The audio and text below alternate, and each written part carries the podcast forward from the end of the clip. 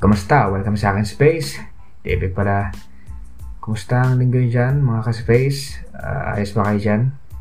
At kung hindi napapansin, kung nakikinig kayo hanggang ngayon, congratulations sa ating lahat na nakikinig at nagtsatsaga sa aking boses. Dumarami na ang ating episode at ngayon nasa 5th episode na tayo. 95 na lang bago ang isang daang episode kung kakayanin ko pa. kung uh, aabot tayo sa 100 episode. At sa mga patuloy na nagtitiis sa akin, maraming salamat po at huwag po sana kayo magsawa sa podcast na ito dahil uh, patuloy tayo hanggat uh, may nakikinig. Hindi ko alam kung may nakikinig dahil sa pagtingin ko sa stats ng uh, podcast natin ay parang tingin ko ako lang yung parang ako lang nakikinig ah. Parang ito yung be, uh, dami nung beses na nakikinig ako ah. Pero, may nakita ako na, na good news dahil malalaman mo naman eh kasi merong stats dun sa uh, Spotify or sa ginagamit ko na software or app na makikita dun yung uh, nakikinig sa podcast base sa edad. Eh ako, ano ko naman edad ko? At may nakikinig o nakinig na isa o dalawa na nagtiis sa boses ko sa podcast. Pero wala kasi doon ano eh, uh, detailed kung nakinig pa sila sa buong, sa lahat ng mga episode o sa isang episode lang.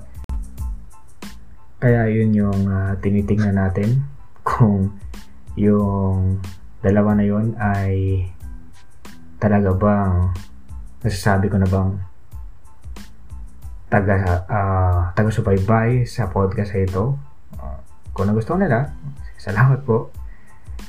At sana, sana dumami pa yung nakikinig sa podcast na ito at uh, ako active na nagpo-promote ang podcast na ito dahil uh, gusto ko na maging sana hindi masyadong maingay yung podcast na ito pero tingnan natin baka sa dahil gusto ko nga marami pang makaalam sa mga iba't ibang issue sa bansa uh, sa labas ng bansa at uh, baka, alam mo, mag-promote din ako. Uh, mag-post tayo sa Facebook o sa uh, kung ano mga social media accounts. Pero, kahit ako lang yung sasalita, walang nakikinig. Tutuloy ko na pa rin to. Tuloy-tuloy pa rin tayo. Mali mo, may palang araw. Sa mga susunod na araw, buwan, taon, may makatagpo at uh, matagpuan tong uh, web, uh, podcast na ito. At, uh, yun, magustuhan. At maging um, aktibo tagapakinig natin. Okay, punta tayo sa segment natin linggo-linggo bago yung pinaka pag-uusapan natin sa bawat episode. Ano ngayon? Tara!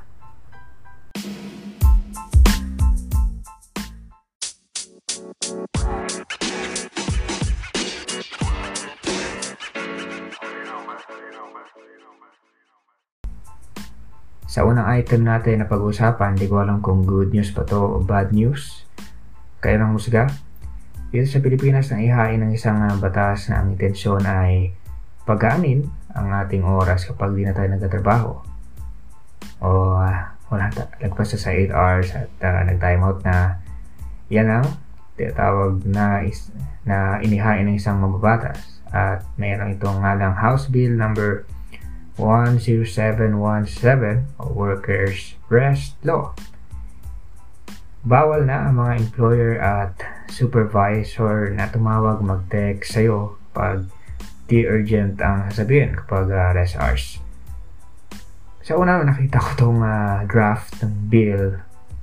Sa una, maganda yun. Maganda yun para sa kagaya ko na empleyado din. Hello sa mga boss ko. Kina ma'am mm, at ma'am mm, hindi ko na kayo papagitay kung sino kayo. Pero the best sila. Uh, nakakaintindi sila, nakakaintindi sila sa oras mo pagtapos sa iyong trabaho. At kung emergency naman ay emergency talaga kung uh, sila o mag-text kung may papagawa sa'yo. Pero kung isipin mo, yung ganitong uh, klase ng uh, panukalang batas, kailangan pa ba to? Di ba? Hindi naman siguro tatawag o mag-text sa'yo yung boss mo kung hindi urgent, di ba? Unless bestie, bestie kayo ng boss mo. uh, super close kayo, di ba? Kung may papagawa yung boss, tingin ko, sobrang urgent nun, di ba? Hindi naman nun magtatao sa'yo kung hindi naman talaga napaka-importante dahil uh, may iba iniisip siguro yung boss mo. At uh, doon ako napaisip. Nakikita naman natin ng may nakikita tayong good intention sa panukarang batas na ito dahil naranasan ko rin yun sa previous work ko na paggagawin ng task kahit lagpas sa oras pero may mga dahil nga mayroong mga trabaho na hindi lang nakakahon sa 8 hours yung uh, trabaho at mayroong mga insidente na sumusobra na yung pinapagawa sa 8 hours at wala namang natatanggap halos na compensation sa ginagawa nila na task. At ma masasabi ko na yung pinaka-apektado yan sa mga ganyang klaseng set up ng work o workload ay yung mga under contract, contract sa mga government agency. Yan yung mga job order.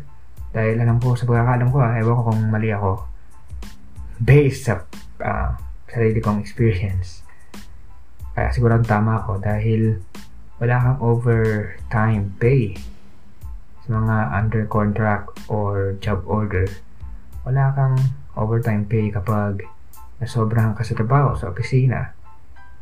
Kaya tingin ko doon medyo dihado yung mga under contract na mga empleyado ng gobyerno dahil uh, pwedeng may point na abusuhin dahil pwede sila magpaanligawa, di ba? Kasi wala ka, wala ka namang um, dagdag at wala kang choice, susunod ka rin dahil mahirap maghanap ng trabaho at lalo pa kung ikaw na inaasahan ng pamilya mo, di ba? Kaya, yun. Kaya, paano nga kung, uh, at halimbawa, kung paano ako lumabas, lumabag sa batas ang uh, boss namin, sasampahan namin ng kaso, tapos ano na, baka mawalan pa kami ng trabaho, di ba? Hasi lang din. Bakit hindi lang gawin, di ba? Ang suggestion ko lang, ba't hindi lang gawin? May katapatan dagdag na, sa, na uh, kabayaran ang dagdag na oras kapag tinawagan ka ng boss mo. Di ba?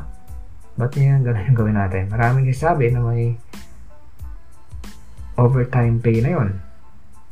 Uh, dapat talaga may overtime pay yung lagpas sa oras o kaya dagdagan yung overtime pay ng mga tinatawagan pa o pinapagawa pa ng task kahit lagpas sa walang oras para sa mga nagtatrabaho sa gobyerno. Pero siguro, yun nga, taasan yung overtime pay. Eh, may iba pa nga na nagtrabaho na walang overtime pay, kagaya ng mga sa, kagaya na sinabi ko kanina, yung mga nasa job order.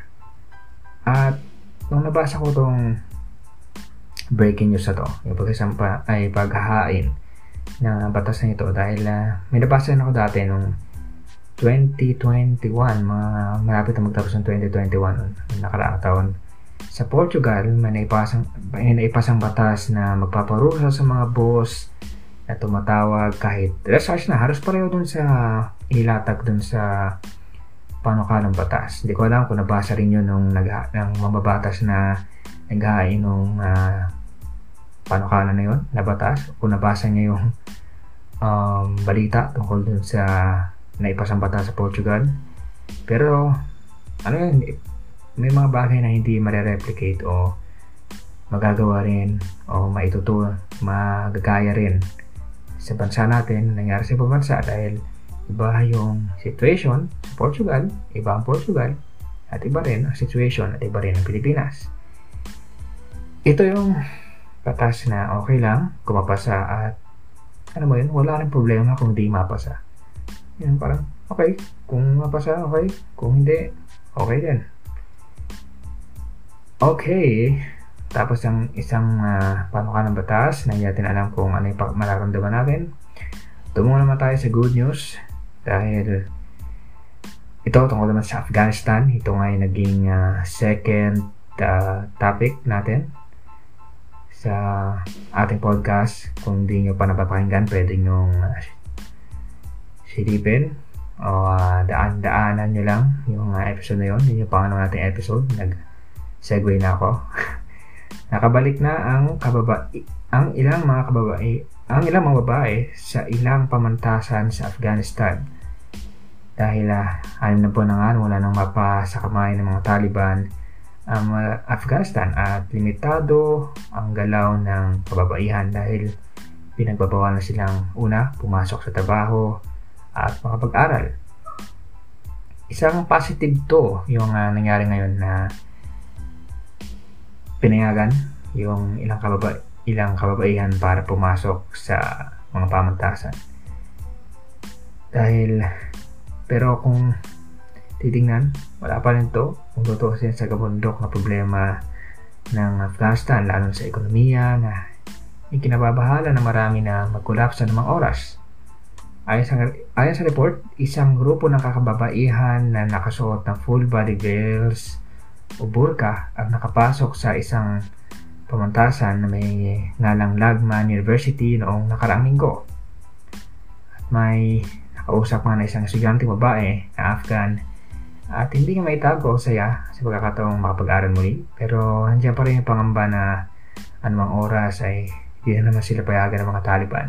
Nandiyan pa rin yung uncertainty, hindi ka sigurado kung magpapatuloy pa ba yun o kung may topak lang yung mga Taliban, di ba? Parang guard na nagbabantay sa mga mall, di ba? Naranasan na ba yung pumasok sa mall na may bag, pero may isang beses, di ba, na may, may ilang beses na hindi tayo chine-check yung bag natin ng mga guards, puro pagod na o ewan ko, ma- naranasan ko rin yun na may pinapasukan akong establishment na sukri ako. Halos lagi ang pupasok sa establishment na yun. At yung guard ay uh, may, may instance na yung mga nagbabantay na guard ay hindi pinapansin yung bag mo. At may instance din na hahalugugin talaga yung buong, buong bag mo. Ganyan yung mga nangyari sa mga babaeng na Afghan ngayon. Kung uh, may visualize natin na uh, hindi mo alam kung ano yung pwedeng mangyari sa mga susunod na araw. Depende sa pagpasok. Sa pagpasok nila sa mga pamantasan, pwedeng may isang araw na bigla na magbagong isip ng mga Taliban at hindi na papasokan yung mga baing Afghan. Kaya nasa, nasa delikado pa rin silang uh, situation na ang nakasalalay yung kinabukasan nila. Kaya naman natin, di ba? Ang pag-aaral ng ating way o paraan para makaangat sa buhay. Kaya sana sana magpatuloy na yung ganitong progress para sa mga kababaihan, para sa mga, sa kababaihan sa Afghanistan. At mga gate nga daw ng mga pamantasan ay may mga Afghan nakabantay at may hawak ng mga machine gun. Kung ako yung papasok sa gate na yan, makita nga hindi ko alam kung nasa set ba ako na Counter-Strike o papasok sa eskwelahan. At ngayon nga ay patuloy na nakikipagnegosasyon ng mga kinatawan ng Taliban sa Oslo, Norway at may pressure sa kanila na pagbutihin ang karapatan ng mga babaeng Afghan kapalit ang pagpapakawala ng seized assets at foreign aids na na na frozen ngayon dahil part yun ng uh, sanction ng Estados Unidos at ang iba pang western country. Sana magpatuloy magpatuloy na ito para sa mga babaeng Afghan dahil lang makapag-aral. Kaya sabi ko kanina, ay importante at isa yung karapatan at walang pinipiling kasarian. At sabi naman ng mga, Afga, ng mga Taliban, magbubukas ang lahat ng paaralan para sa mga babae sa katapusan ng Marso para sa susunod na buwan. Okay, good news yan, good news yan. Um, malaking um, uh, ginhawa yan at nakakahinga ng maluwag ang ilang mga uh, babaeng Afghan na tila nagbago yung kanilang uh, buhay, pananaw, kung uh, magpapatuloy pa ba sila na ma makakamit pa ba nila yung kinabukasan nilang inaasam dahil yun nga, naglaho na parang bula simula nung namahala ulit ang mga Taliban sa pamanaan ng Afghanistan. At sa balita naman sa Middle East, napatay ang leader ng teroristang grupong ISIS na si Abu Ibrahim al-Hashimi al-Quraishi na inanunsya ni President, US President Joe Biden si Al-Quraishi ang pumalit sa founding leader ng grupo na ito na si Abu Bakr al-Baghdadi. Napatay ng mano sarili sa isang uh, pagsabog sa gitna ng raid ng mga US Commando sa northwest sa Syria. Pero nakakabahala nga rito kahit napatay na yung leader ng grupo na yan o kahit sa kahit sa hindi sa ISIS to kahit sa ilang mga teroristang grupo patuloy ang resistance ng mga grupo na ito at hindi lang sila threat sa Middle East maging sa buong mundo. Kasi kahit nawala na ang tinatawag nilang caliphate noong 2019, at ito, dito para sila tutuloy na lumalaban.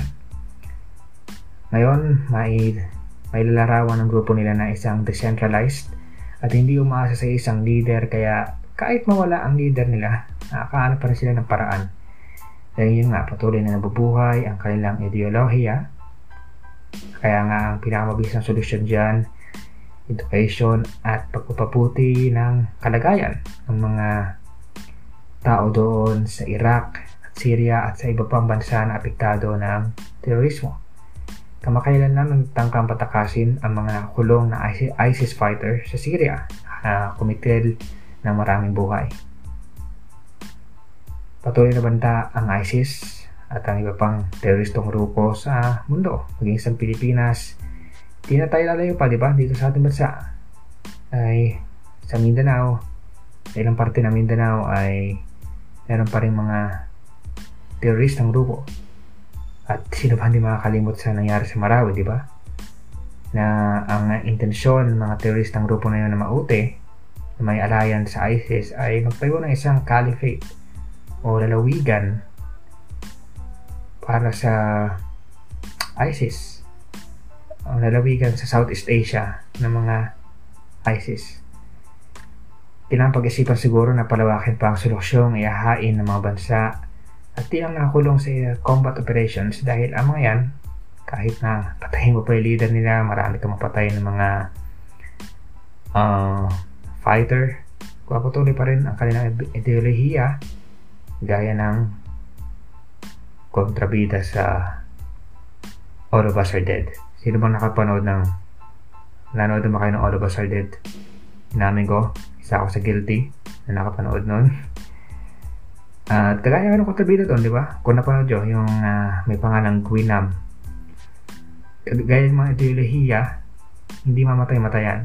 At kailangan ng isang epektibong solusyon mapalong term man yan para masugpo na tong terorismong hindi mamatay-matay. Hindi lang ito isolated sa Pilipinas, kundi sa iba't ibang parte ng mundo. At dahil nabanggit ko nga yung All of Us Are Dead, panoorin na ba yung All of Us Are Dead? Panoorin nyo na kung hindi pa nakapanood. Isa yung zombie themed na pelikula na alam nyo na alam nyo naman siguro kung saan galing ng bansa yan. Ang bansa ng daming hit series, South Korea. Diba? Nakaraan na yung Squid Game. At isang bagong series yan sa Netflix. Kasama ko nga yung mga magulang ko na nanood nitong pelikula na ito. At maging sila ay nahook. Gusto gusto nila yung uh, series na yun. At nabitin sila. Kasama rin ako. Nabitin din ako sa series na yun. Sana may season 2. Kung ako lang may, kung ako lang may control, sana may season 2 na sa susunod na linggo, sa mga susunod na araw. So, wala. Matagal pa yan. Siguro 2023 pa ako masusundan. At yung score ko sa film na yan ay 9.5 over 10. Dahil walang boring, wala, wala, hindi ako boring. Talagang tutok ako mula first episode hanggang sa ika-12 na episode. Hindi ko, uh, anong gawa ka ko ginawa, hindi ko ginawa 10 over 10. Kasi pinatay nila sa ending, yung favorite na character ko na si Chong San. Pero sana, sana, mayroon pang nakikita akong theory na buhay pa siya at maging Humvee. Half human, half zombie. Hindi ko na ipapaliwanag yan kung ano yung ibig sabihin nun. Half well, mukha namang halata ni half human, half zombie kung ano sila. Pero panoorin yun talaga, parang ano yun lang, para Ayaw na ma-spoil kayo kung may bala kayong manood. Sana buhay yung character na yun sa season 2. At, ewan ko, meron talaga akong mahilig ako sa mga genre na about zombie. Ewan ko pa, basta yung mga survival na tema, yun yung mga gusto ko.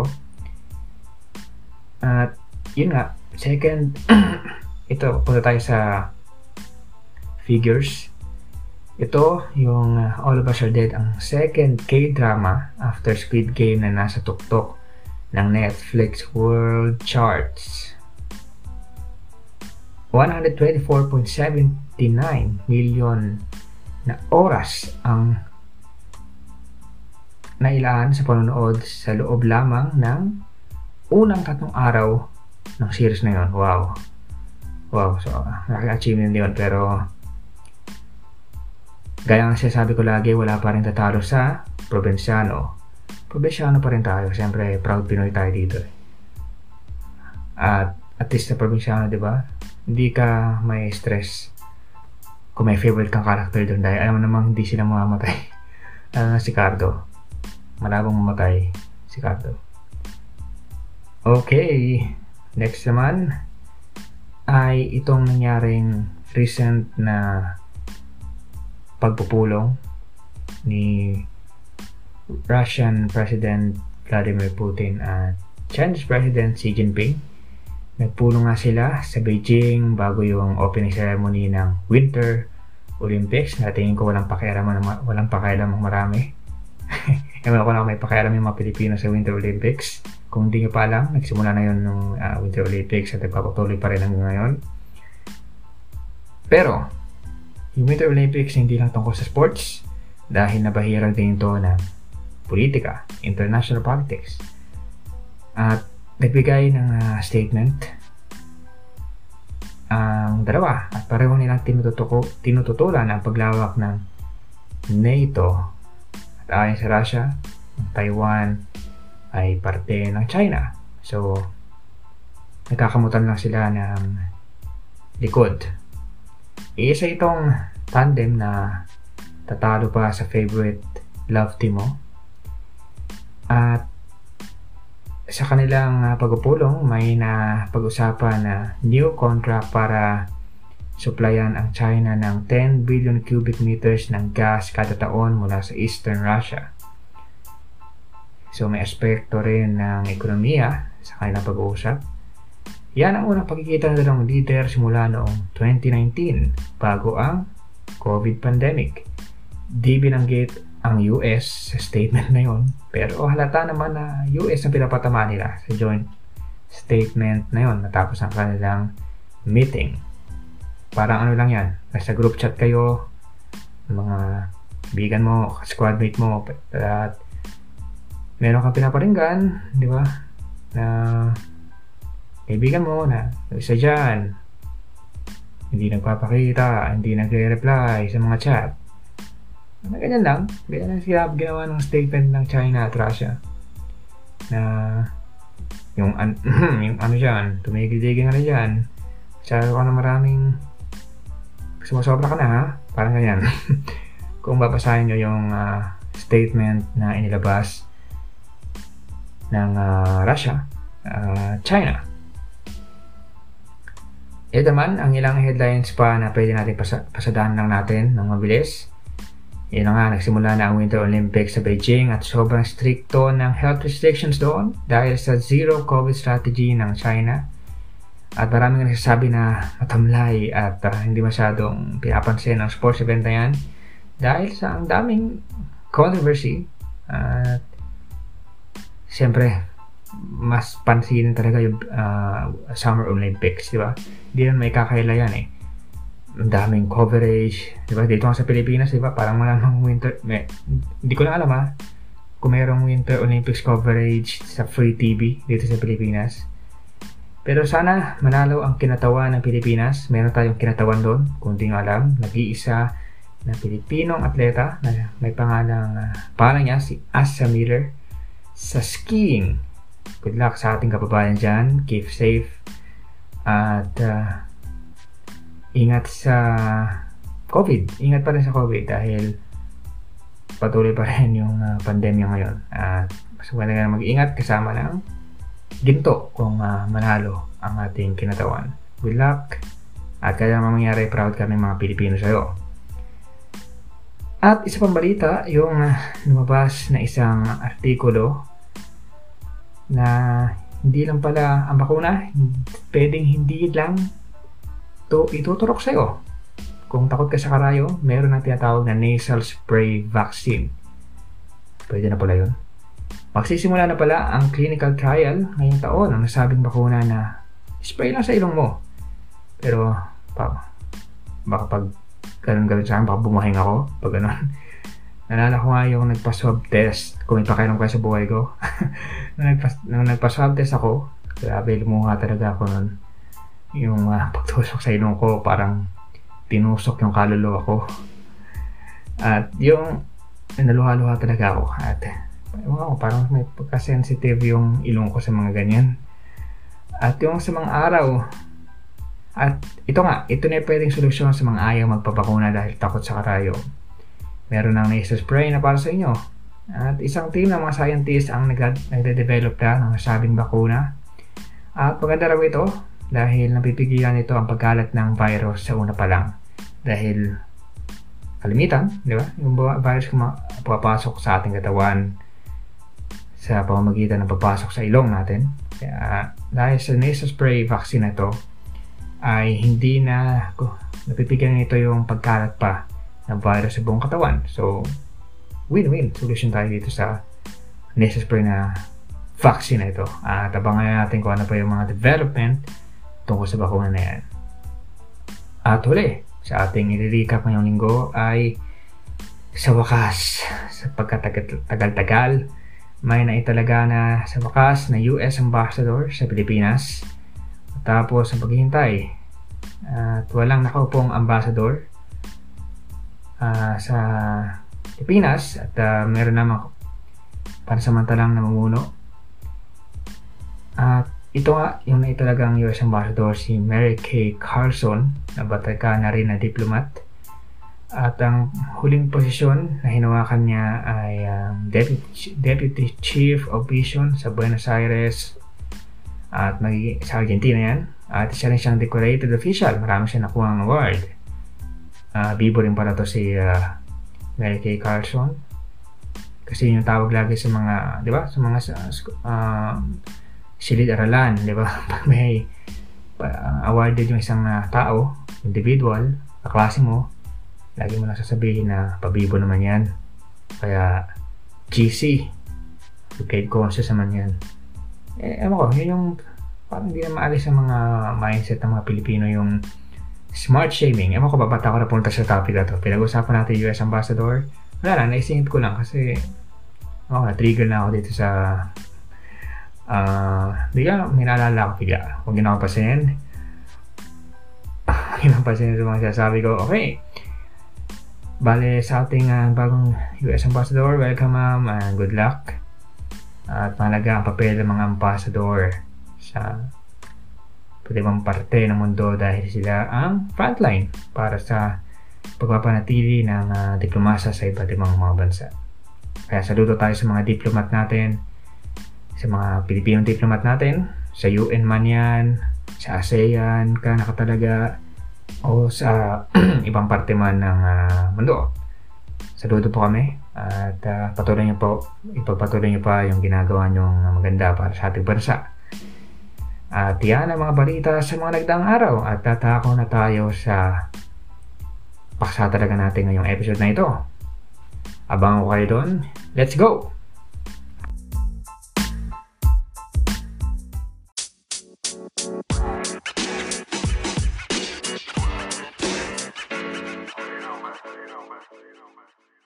Of all, I would like to say to the military of Myanmar that they need to immediately release the prisoners. They need to immediately recognize the result of the elections. They need to immediately uh, put in place again uh, their constitutional order. The constitution of Myanmar is not perfect. It's a, it's a constitution that gives the military enormous power, but at least that constitution should be respected. And uh, what I can say to the people of Myanmar is that we will be doing everything we can in order to make the international community be aware of the dramas faced by the people of Myanmar and uh, to do everything possible from ASEAN to the Security Council of the United Nations and to the different other international fora to uh, support uh, what needs to happen is a return to the constitutional order is a return to democracy is respect of the will of the people expressed in the elections Yan ay si UN Secretary General Antonio Guterres. Nakaraang linggo lang ng mag-isang taon ang kudita sa Myanmar na nagdulot ng pagkakaaresto ng leader ng bansa na si Aung San Suu Kyi at pagpapabagsak sa sibilyan ng gobyerno. Patuloy ang protesta ng mga Burmese laban sa militar at tumantong na rin ito sa dahas hindi kinikilala ang gobyerno sa United Nations, ASEAN at ilang pang mga at maraming bansa. Nasa gitna ng civil war ang Myanmar ngayon at wala pang nakikita ang katapusan ang gulo na to. Ano ang hinaharap para sa bansang ito na ilang beses nang nakasaksi ng kurita sa mahaba nilang kasaysayan? Matatapos pa ba to? Bakit napunta sa ganitong sitwasyon ang mga mamamayan ng Myanmar? Bakit dapat may pakialam tayong mga Pilipino sa issue na to. Myanmar matapos ang isang taon.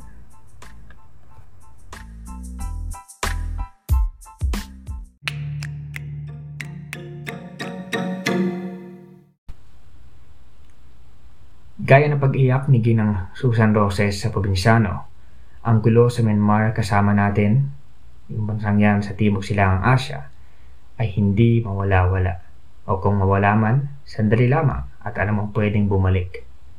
Kaya Lola, Lola, ano pangalan niya? Flora, huwag kayo magalala. Hindi mamamatay si Cardo, immortal yan. Buwan ng Pebrero noong 2021 na maglunsad ng kudita ang militar para buwagin ang sibilyang pamahalaan. Sandaling natamasa ng mga Burmese ang demokrasya noong 2015 nang uh, magdaos ang halalan at naihalala si Aung San Suu Kyi bilang leader ng bansa. Pero makalipas ang ilang taon, nawala na unti-unti ang pangarap ng demokrasya sa Myanmar. May isang viral video nga nung uh, araw nung uh, kudita ng mga militar. At pinapakita doon na may babaeng nag-exercise sa isang field.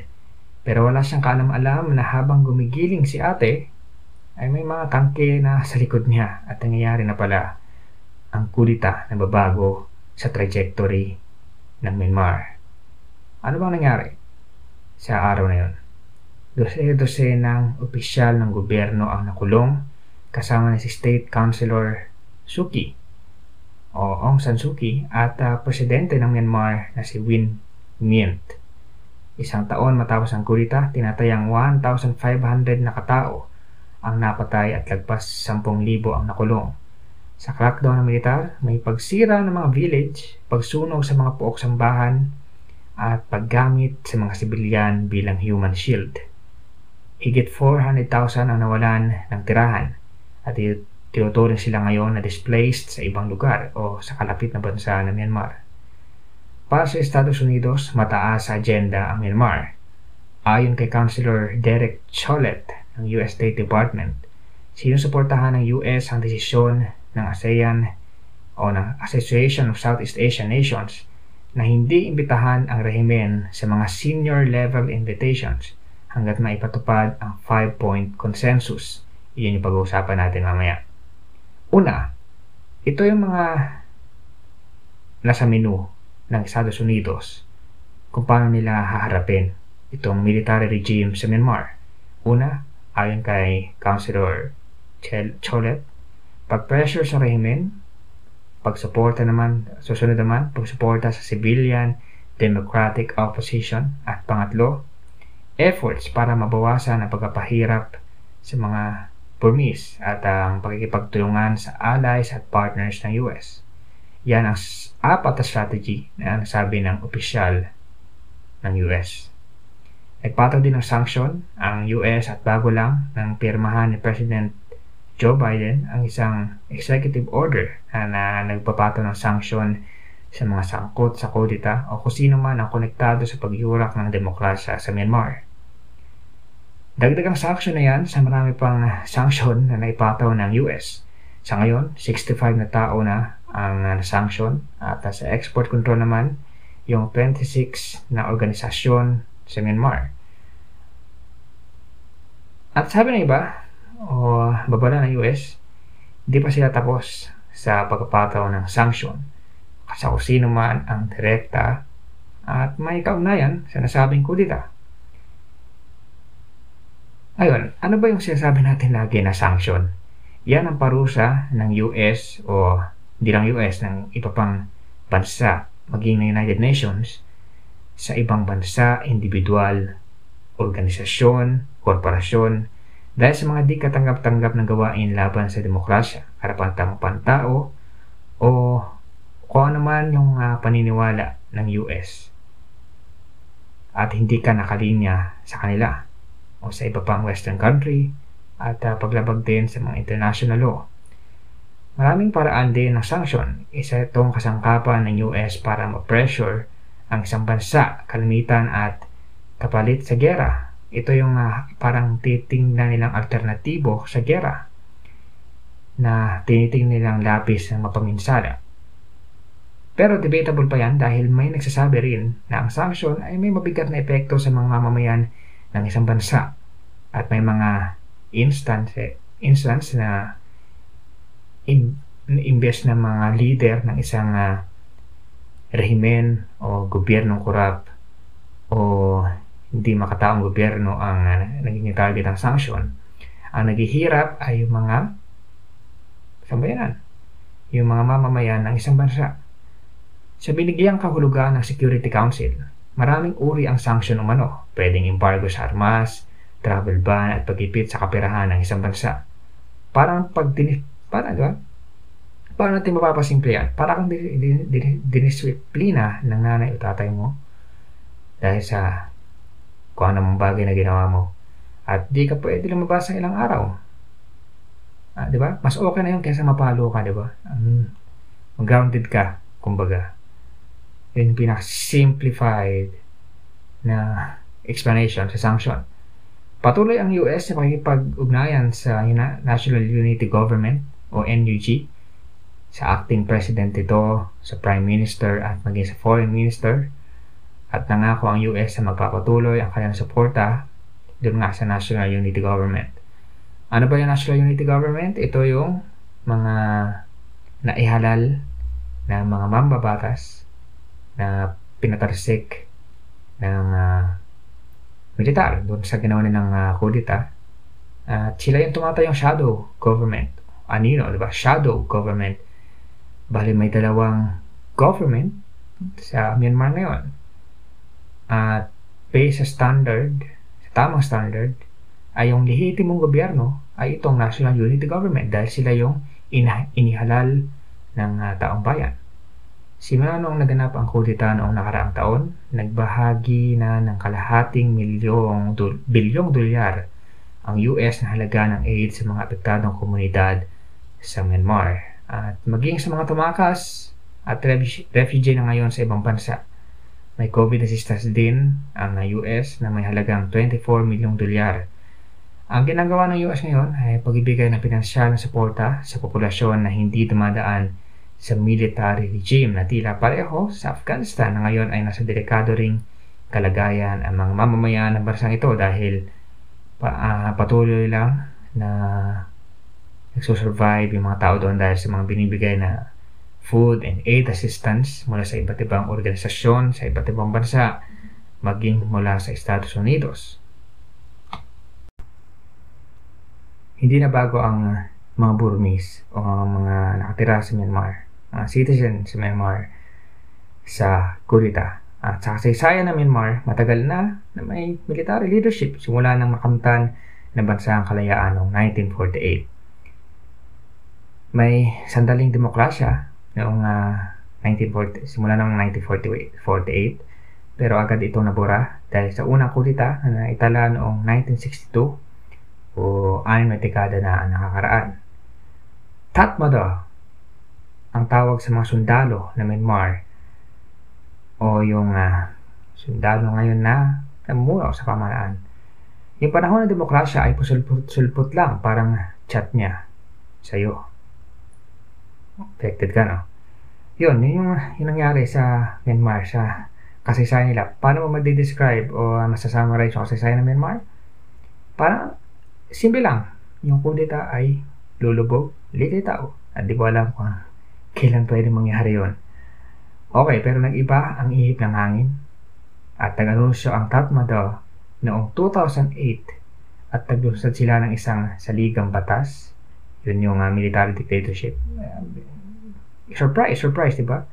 Na nag, uh, naglusad sila ng isang saligang batas at ang dahilan niyan ay upang bumangon kahit paano ang ekonomiya ng bansa at pumayag na magdaos ang military dictatorship ng isang eleksyon at unang naganap noong 2010 at okay sa kanila yung resulta na yan dahil mataas ang nakuha nilang bilang ng upuan na naukupa nila sa Kongreso. At yung partido nila ay tinatawag na Union Solidarity and Development Party.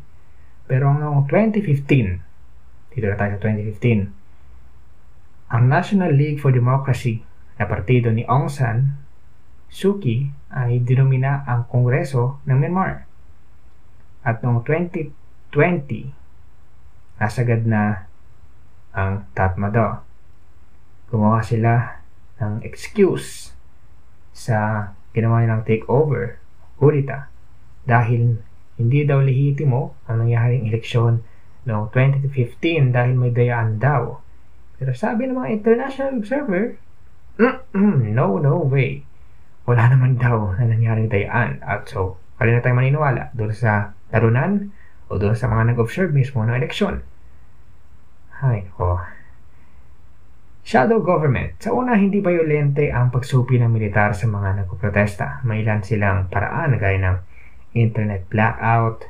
Pero katagalan dahil hindi matinag ang mga nagpoprotesta dahil sagad na rin ang mga tao. Dahil tinanggalan sila ng boses sa pagkilala sa eleksyon ng militar. Isa mo lang isampal yun. Isipin mo na lang. Bumoto ka at nanalo nga yung mga yung binoto mo. Pero yung talunan, hindi kinikilala yung resulta. Para kang ninakawan. Para kang parang na-snatch yung karapatan mo. Dahil binigyan ka, pinatikim ka lang, di ba? Pinatikim ka lang ng sandaling demokrasya at aagawan na naman sa yun. At yung protesta nga ay nagpapatuloy hanggat gumamit na ang militarong dahas na ikinamatay ng libo-libong nagpoprotesta. Pero hindi pa rin nagpapasindak ang mga Burmese at nagpapatuloy ang general strikes na maging ang mga nagkatrabaho sa mga bangko ay nakiisa na rin sa protesta at ending nito dahil nga nag-walk out o at sumali sa protesta yung mga nagtatrabaho sa bangko ay apektado ang operasyon ng mga bangko sa maraming parte ng Myanmar at problema ito ng Tatmadaw. Isa pang sagabal sa military regime ay ang ethnic militias na hindi aprobado ang ginawa ng Tatmadaw na kudita at matagal na rin hindi aprobado sa pamumuno ng mga militar na ito. At hanggang sa ngayon, may 20 na ethnic militias, mga armado yan, sa buong bansa ng Myanmar. Pero kahit na ang militias ay may 80,000 kumpara mo sa 300,000 na Tatmadaw, malaki pa rin diferensya yan. At may mga sundalo na umaalis pero merong sagabal dahil may mga sundalo sa parte ng Tatmadaw na umaalis sa servisyo at yun yung kinakaharap ngayon na problema ng militar dahil patuloy silang nababawasan. At naubusan rin ang pera ng gobyerno dahil sa mahinang ekonomiya nito dahil sa nag tambak-tambak na sanction ng uh, ah, US. At bumaba ng 30%, ay, ayon to sa World Bank, bumaba ng 30% ang ekonomiya nila at yung populasyon na may hirap ay dumoble at naging 50% sa 2020, 2022 kumpara noong 2017. The situation is dire, and right now, as far as I know, Uh, the violence hasn't stopped. Political detainees have not been released. And I am not aware of any direct or indirect talks between the different stakeholders in Myanmar. Uh, so you're in a situation where there's political turmoil, there's a severe economic crisis, and on top of that, you now have the Delta wave. Uh, ASEAN is trying to be helpful, trying to be constructive, trying to facilitate dialogue, engagement, and also trying to deliver humanitarian assistance. That's our focus. Boses ng Foreign Minister ng Singapore. Ngayon naman mga ka-space, dumako tayo sa papel ng ASEAN.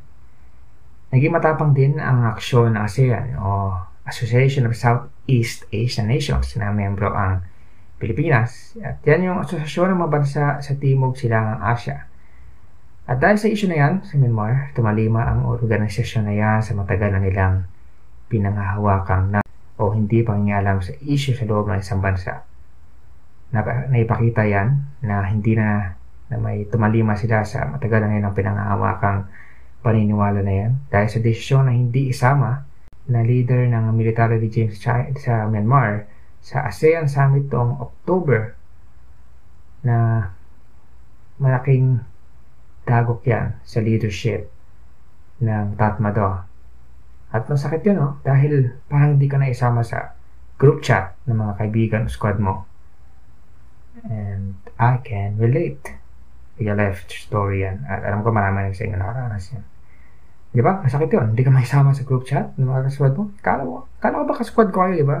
Yan yung naramdaman ng leader ng Myanmar. At ngayon, ang Cambodia, na ngayong chair ng ASEAN ngayon, inanunsyo na ang Myanmar na si ang uh, foreign minister ng Myanmar na si Wu Namang Lin ay hindi rin ibatado sa isang sa parating na top diplomatic gathering sa Phnom Penh sa Cambodia ngayong buwan. Ouch! Pero may, pap may papadala ang uh, Myanmar na isang non-political uh, representative para sa darating na pagpupulong na yan. So, hindi talaga technically hindi siya kinatawan mismo ng gobyerno ng uh, gobyerno kuno ng uh, Myanmar ngayon sa ilalim ng military government. Kilala pa naman ang leader ng Myanmar na si Hun Sen na may mainit na relasyon sa junta ng Myanmar na may at yung uh, junta ng Myanmar o uh, military regime ng Myanmar ay may pangalang state official name ito ah State Administration Council pero maging siya ay nawalang si Hun Sen walang nagawa para uh, kumbinsihin ang uh, junta ng Myanmar na magbago ang kanilang track o paraan. At yan ang binigay na dahilan kaya hindi umusad ang implementasyon ng uh, ito na nga, darating tayo dito sa 5-point consensus. Yung uh, ASEAN Charter, ang problema din kasi, meron charter yung ASEAN. Yan yung naratipika yan noong 2007 at walang guidelines kung paano kikilos ang ASEAN sa sandaling may kulita na mangyari sa isang member state at sa kaso nga ngayon ito ng Myanmar. At masasabing lagi sakit ng ulo ng ASEAN ng Myanmar simula pa nung naging member ito noong 1997. Pero kahit noong 2015 na naganap nga yung halalan na hindi nangyari sa loob ng 25 na taon, kahit may demokrasya sa bansang yan, ay inano pa rin ng uh, gobyerno yung kritisismo dahil sa pagtrato nito sa mga Rohingya na minority na grupo yan, ethnic group sa bansang Myanmar na nagtikong bibig lang at wala masyado, walang ginawa. Si Aung San Suu Kyi na ginawa na pa naman ng Nobel Peace Prize na sobrang salungat sa ginawa niya na tahimik siya, tikom ang kanyang bibig sa issue na yan. At kaya masasabi natin isa ring problematic figure si Aung San Suu Kyi dahil sa kawalang tibo doon sa issue ng Rohingya na labis yung uh, pinagdaanan at paghihirap dahil sa uh, persecution ng uh, authority sa Myanmar. At uh, may ilan nga na naging refugee na sa mga kalapit na bansa dahil sa kinakarap nilang uh, violence. Ang asaya naman, kahit sampu lamang ang bansang yan, ay binubuo ito ng mga bansa na may hati na opinion sa issue na yan sa nangyaring kudita sa Myanmar. Ang Cambodia nga ay binabatikos dahil sa mistulang mainit na pakikitungo nito sa leader ng, ng uh, bansang yon, sa junta na yon. At ang Indonesia, ang salungat naman dito ay yung Indonesia na salungat sa sila yung nangunguna sa pagsasalungat sa nangyaring kudita na yan kasama na ang Malaysia, Singapore at Brunei. Pero ang Cambodia, Vietnam, Thailand at maging ang Pilipinas, ating mahal, ay inilarawan ng issue ng internal issue lamang ng Myanmar.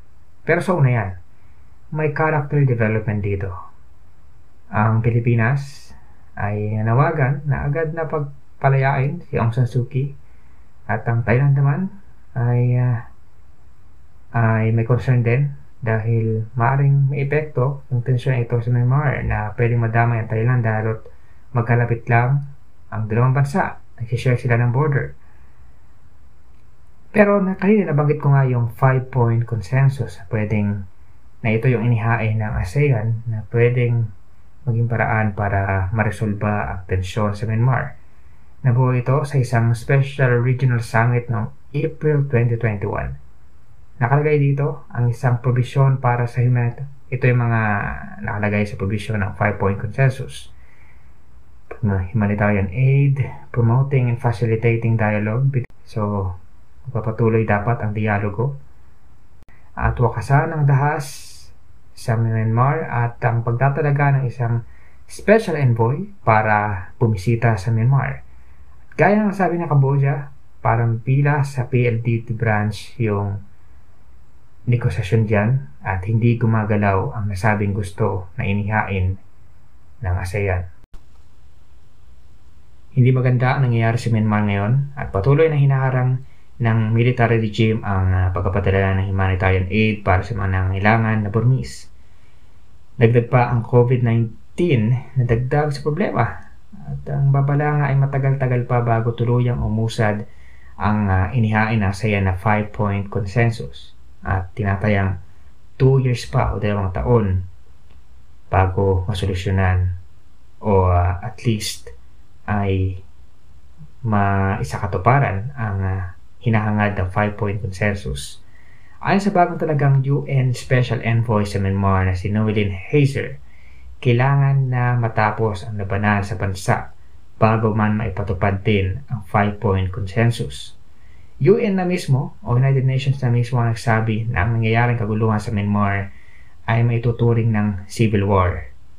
Alam naman natin na kapag may nangyaring civil war sa isang bansa, ay sobrang daming maapektuhan at maraming pwedeng mamatay sa mga populasyon, sa populasyon ng isang bansa. Nawagan, ngayon na nawagan ng United Nations na maitigil ng gulo sa Myanmar at ayon sa Emergency Relief Coordinator nito na si Martin Griffiths, nasa masalimuot na sitwasyon ang Myanmar ngayon. At papunta na ang bansa sa isang humanitarian crisis kasama na ang mass displacement at kakulangan ng pagkain at aid para sa mga sibilyan. Habang bumabaha ang pag-asa ng mga Burmese at bumababa ang antas ng demokrasya sa Myanmar, ay nagtataasan din. Mayroon din nagtataasan.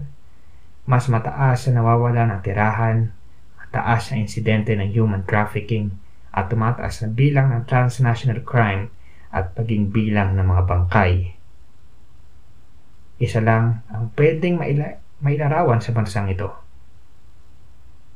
Ang Myanmar ay nasa isang existential problem.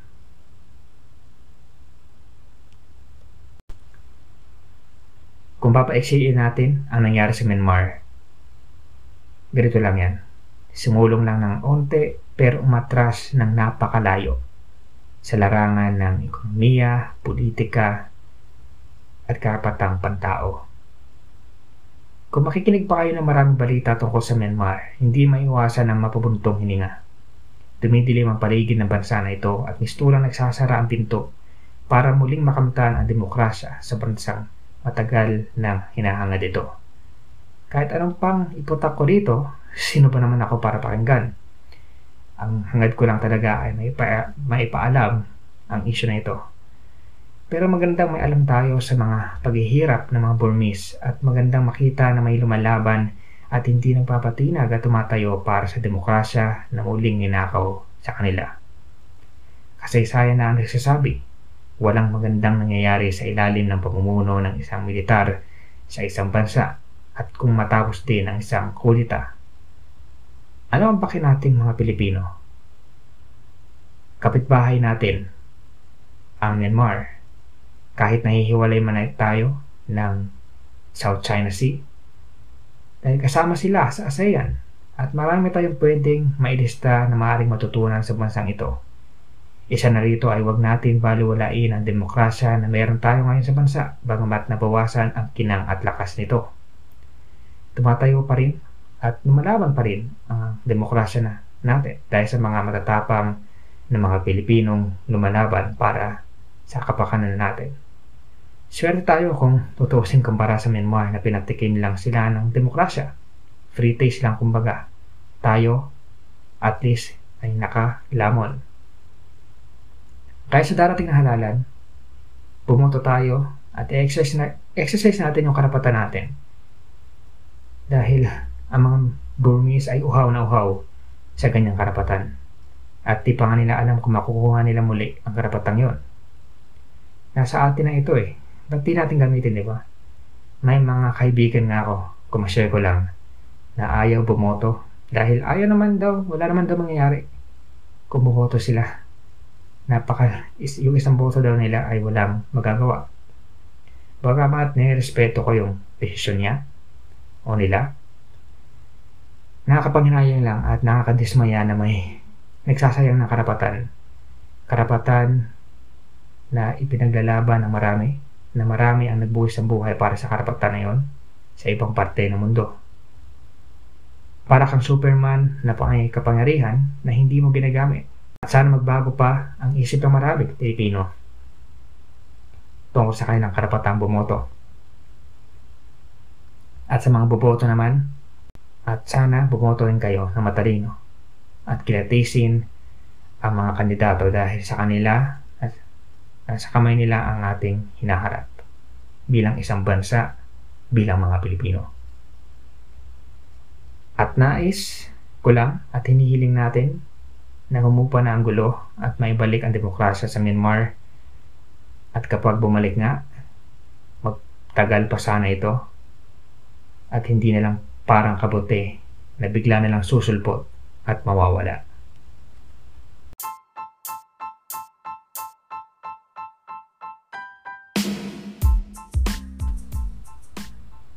At yan, ang episode natin ngayon. Muli maraming salamat po sa mga patuloy na nakikinig sa podcast na ito at naka may mga episode na nga tayo na may marami kayong natutunan at tulungan niyo po ako na mahikayat ang iba pa na makinig sa ating space sa mga kaibigan nyo, kaya nanay, tatay, sa mga ka-tiktok nyo para aware tayo sa mga importanteng issue sa labas ng bansa.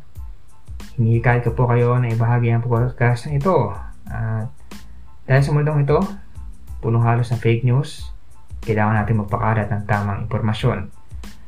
At patuloy po kayo makinig sa mga kayo nakikinig ng inyong podcast sa Google, Spotify, sa Anchor. At yun, patuloy na tayong maglalabas ng mga episode, mag-publish ng mga episode para hindi tayo maubusan ng mga content para sa inyo, sa mga ka-space natin. Nakalagay sa description ng episode na ito ang ilang babasahin at sources para lalo pang lumawak yung kaalaman nyo sa issue na ito. Bueno, well, maraming salamat po sa pagsama sa akin sa ilang minuto at salamat po sa makikinig at suporta sa podcast na ito. At sana muli ko kayo makasama sa ika-anim na episode sa susunod na linggo ng ating space. Hanggang sa susunod na episode sa aking space, mga ka-space dyan. Alam niyo na. Peace!